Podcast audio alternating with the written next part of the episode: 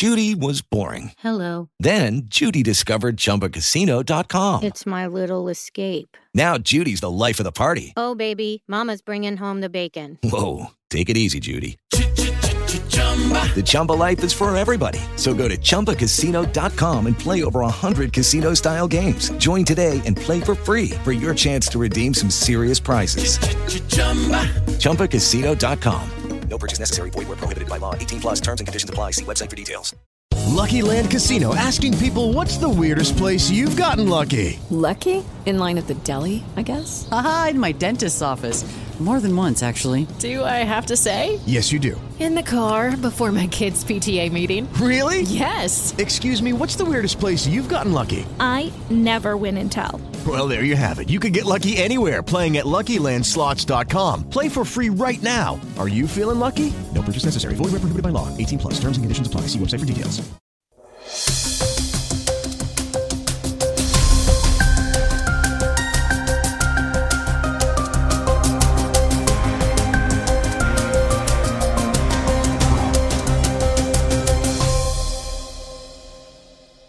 Buongiorno a tutti, cari amici di Visione TV. Oggi inauguriamo una nuova rubrica eh, che abbiamo chiamato Tele Ragione, un po' perché di fatto si tratta di una rassegna stampa Telegram, eh, di cui appunto il prefisso tele, e un po' perché intendiamo in questa rubrica cercare di fare un eh, ragionamento sulle notizie, cioè per quale motivo alcune notizie sono preferibili ad altre e in che modo queste notizie si incardinano a un discorso più generale. Insomma, noi viviamo sommersi letteralmente da centinaia di migliaia di notizie che arrivano in tempo reale tutti i giorni, a tutte le ore ed è difficile, insomma, a volte si è quasi soffocati ed è difficile mantenere, eh, diciamo, dritta l'attenzione su quelli che sono i macro temi più importanti senza farsi distogliere. Quindi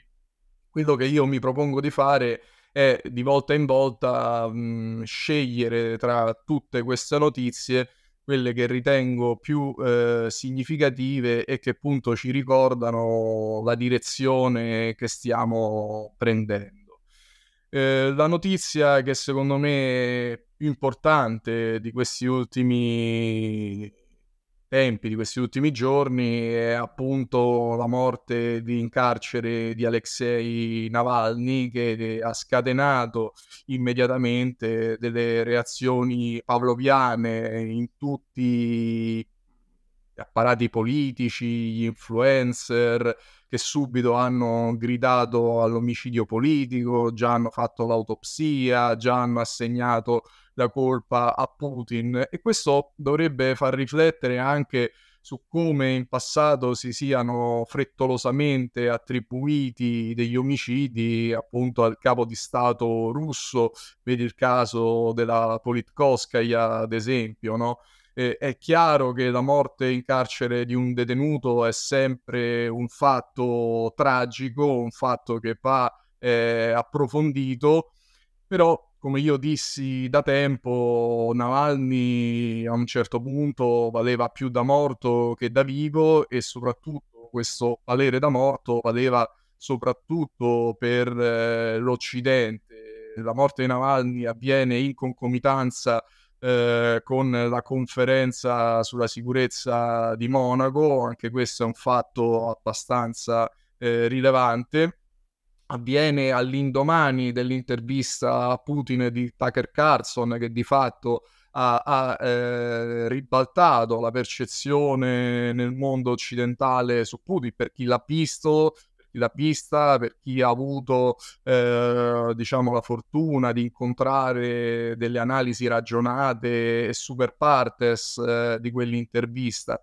Comunque un'intervista vi- vista da milioni e milioni di eh, di telespettatori, insomma. Quindi, eh, che dire, la morte di Navalny a noi fa un po' effetto perché eh, viene all'indomani di una morte eccellente in un carcere ucraino, quella di Gonzalo Lira, insomma, che risulta essere stato torturato in carcere e che, come si dice a Roma, non ha scucito un baffo a tutti quelli che oggi si stanno eh, stracciando le vesti, a tutti i vari calenda che addirittura attribuiscono la colpa della morte di Navalny a, eh, ai putiniani d'Italia, insomma, cioè veramente qui siamo oltre il ridicolo, siamo oltre la propaganda.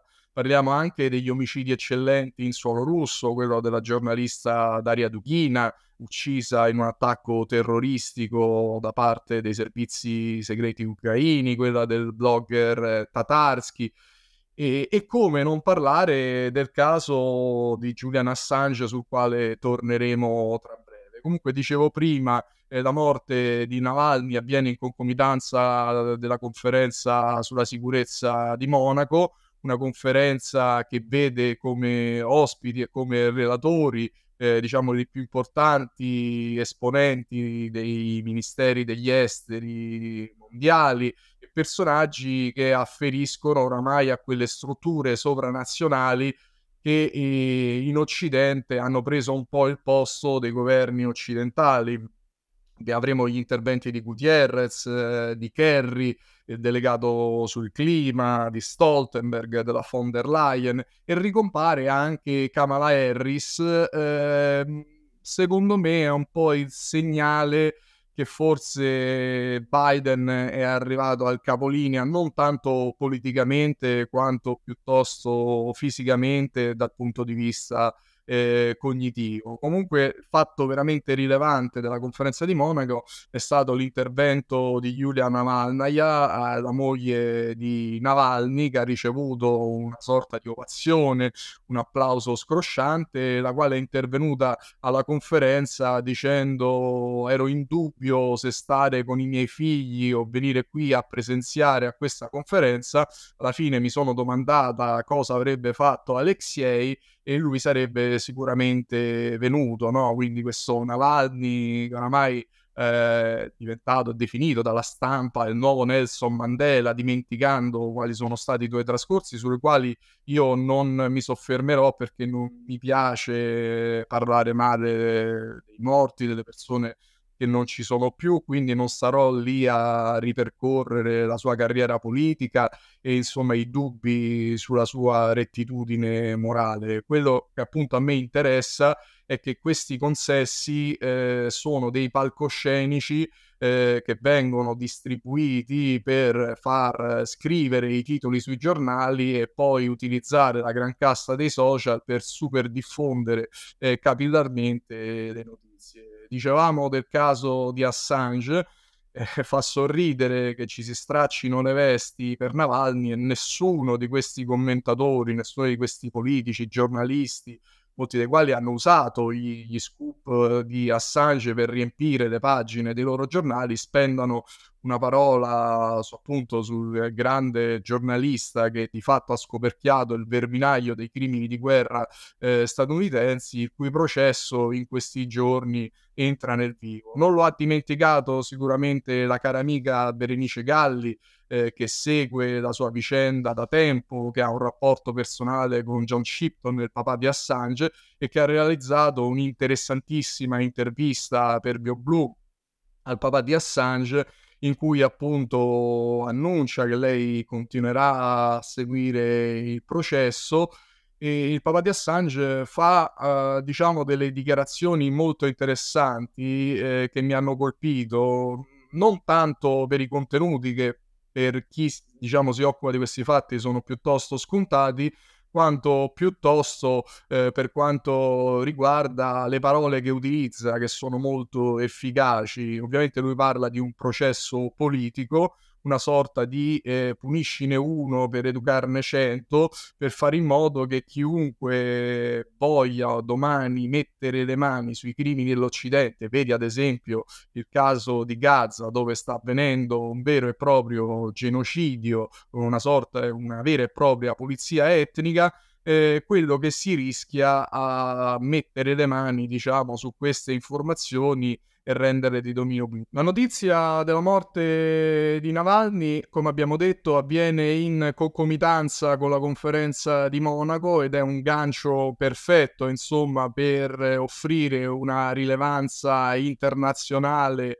alla nuova campagna di mostrificazione del presidente eh, Vladimir Putin, ma la morte di Navalny eh, avviene anche in concomitanza di altri due eventi molto importanti che in questo momento passano del tutto in eh, secondo piano. Uno è eh, di fatto la presa di Adievka da parte dell'esercito russo, una delle più importanti eh, roccaforti ucraine nel Donbass, il luogo dal quale sono partiti in questi anni eh, la maggior parte degli attacchi, dei bombardamenti eh, ai danni della città di Donetsk, una, un punto cardine delle fortificazioni insomma, e della, dell'esercito ucraino. Ecco, proprio in queste ore la città sta cadendo e, e, e, questo in qualche modo è un motivo di grande imbarazzo per tutto l'Occidente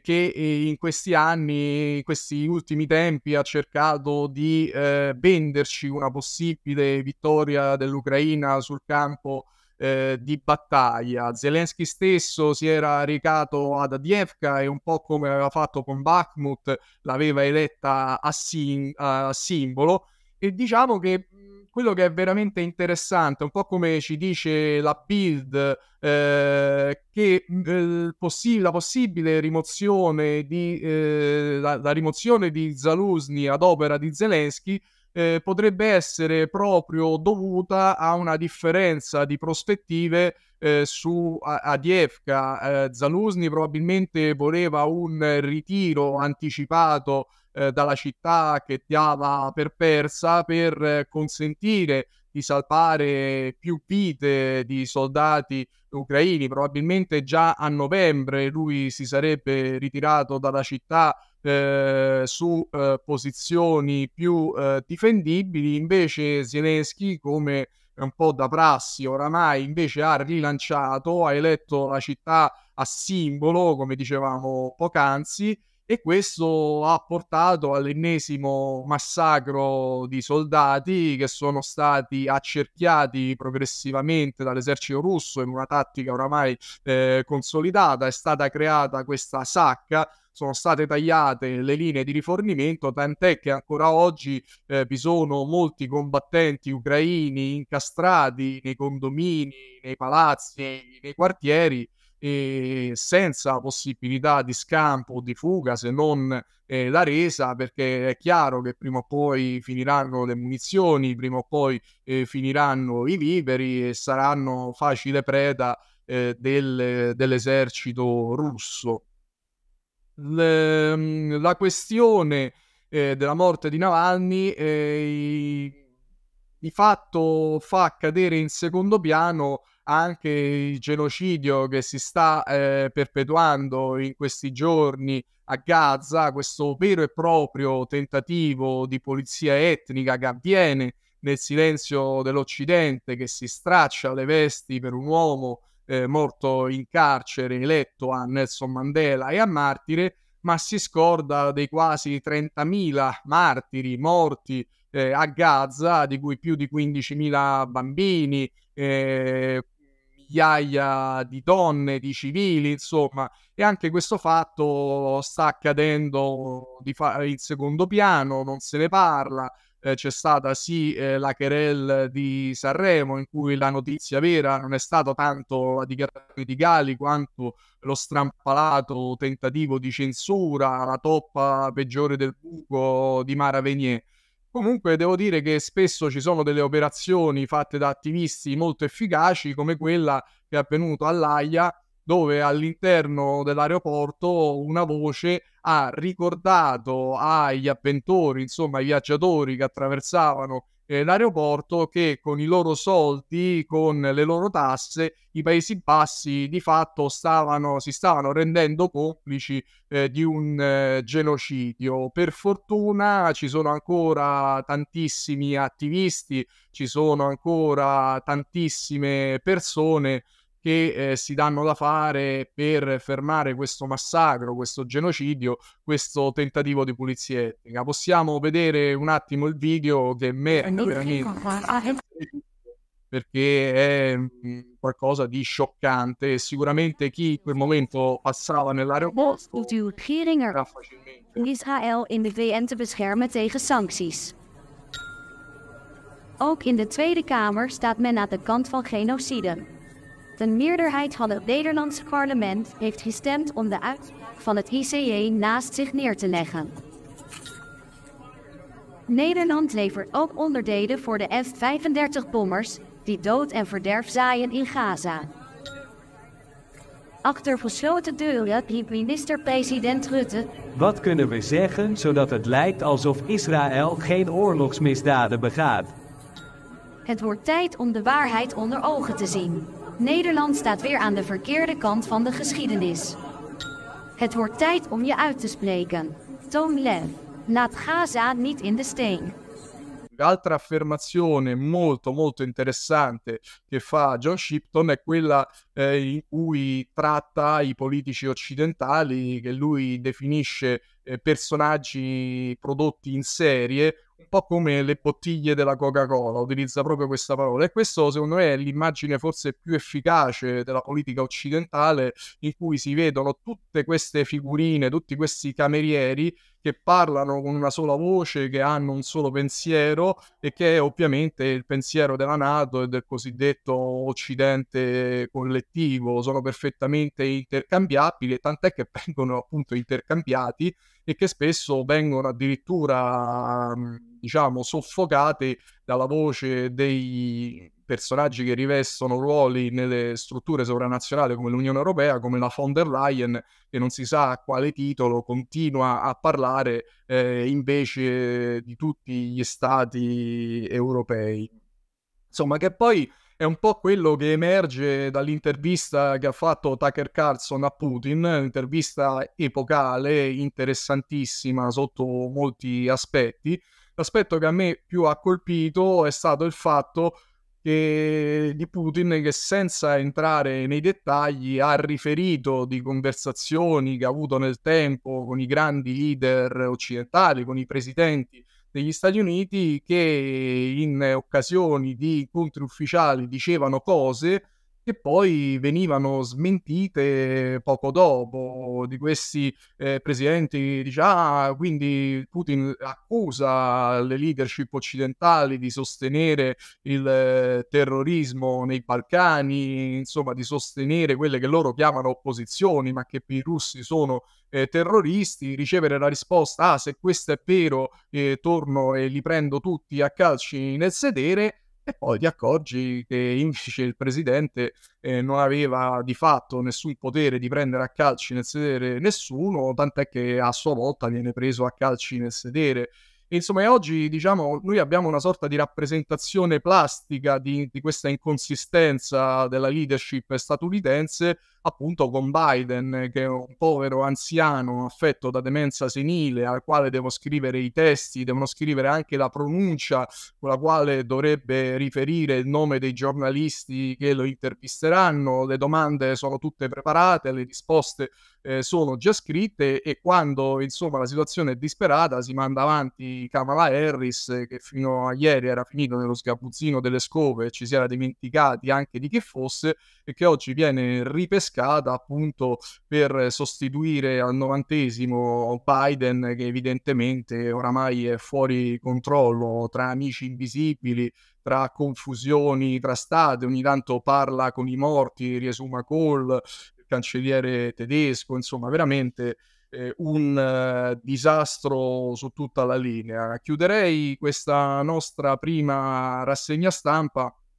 con il caso eh, di Speranza eh, Speranza durante un suo intervento pubblico è stato raggiunto da Andrea, un ragazzo eh, danneggiato da vaccino che chiaramente ha chiesto conto eh, di quale possa essere la sorte di questi invisibili, come giustamente li ha definiti Paolo Cassina nel suo documentario e che eh, per tutta risposta ha ricevuto una sorta di gogna pubblica, è stato irriso eh, dall'ex ministro della salute Speranza che gli ha detto ammazzi la gente con il tuo atteggiamento perché se tu instilli la paura nella vaccinazione uccidi la gente, che è un po' eh, la frase che disse Jack Nicholson nel film con Tom Cruise, eh, figliuolo, se non sorvegliamo, se non ci siamo noi sulle torrette, la gente muore e se tu indebolisci il nostro ruolo, la gente muore. Insomma, questa visione un po' eh, fanatica e quasi messianica. Poi la cosa più eh, grave, secondo me, è stato dire eh, che eh, in qualche modo tu hai firmato la liberatoria e quindi ti sei assunto le responsabilità, non facendo finta di scordare che quella liberatoria è stata da molti firmata con una pistola in bocca, dove la pistola era appunto il ricatto sul posto di lavoro.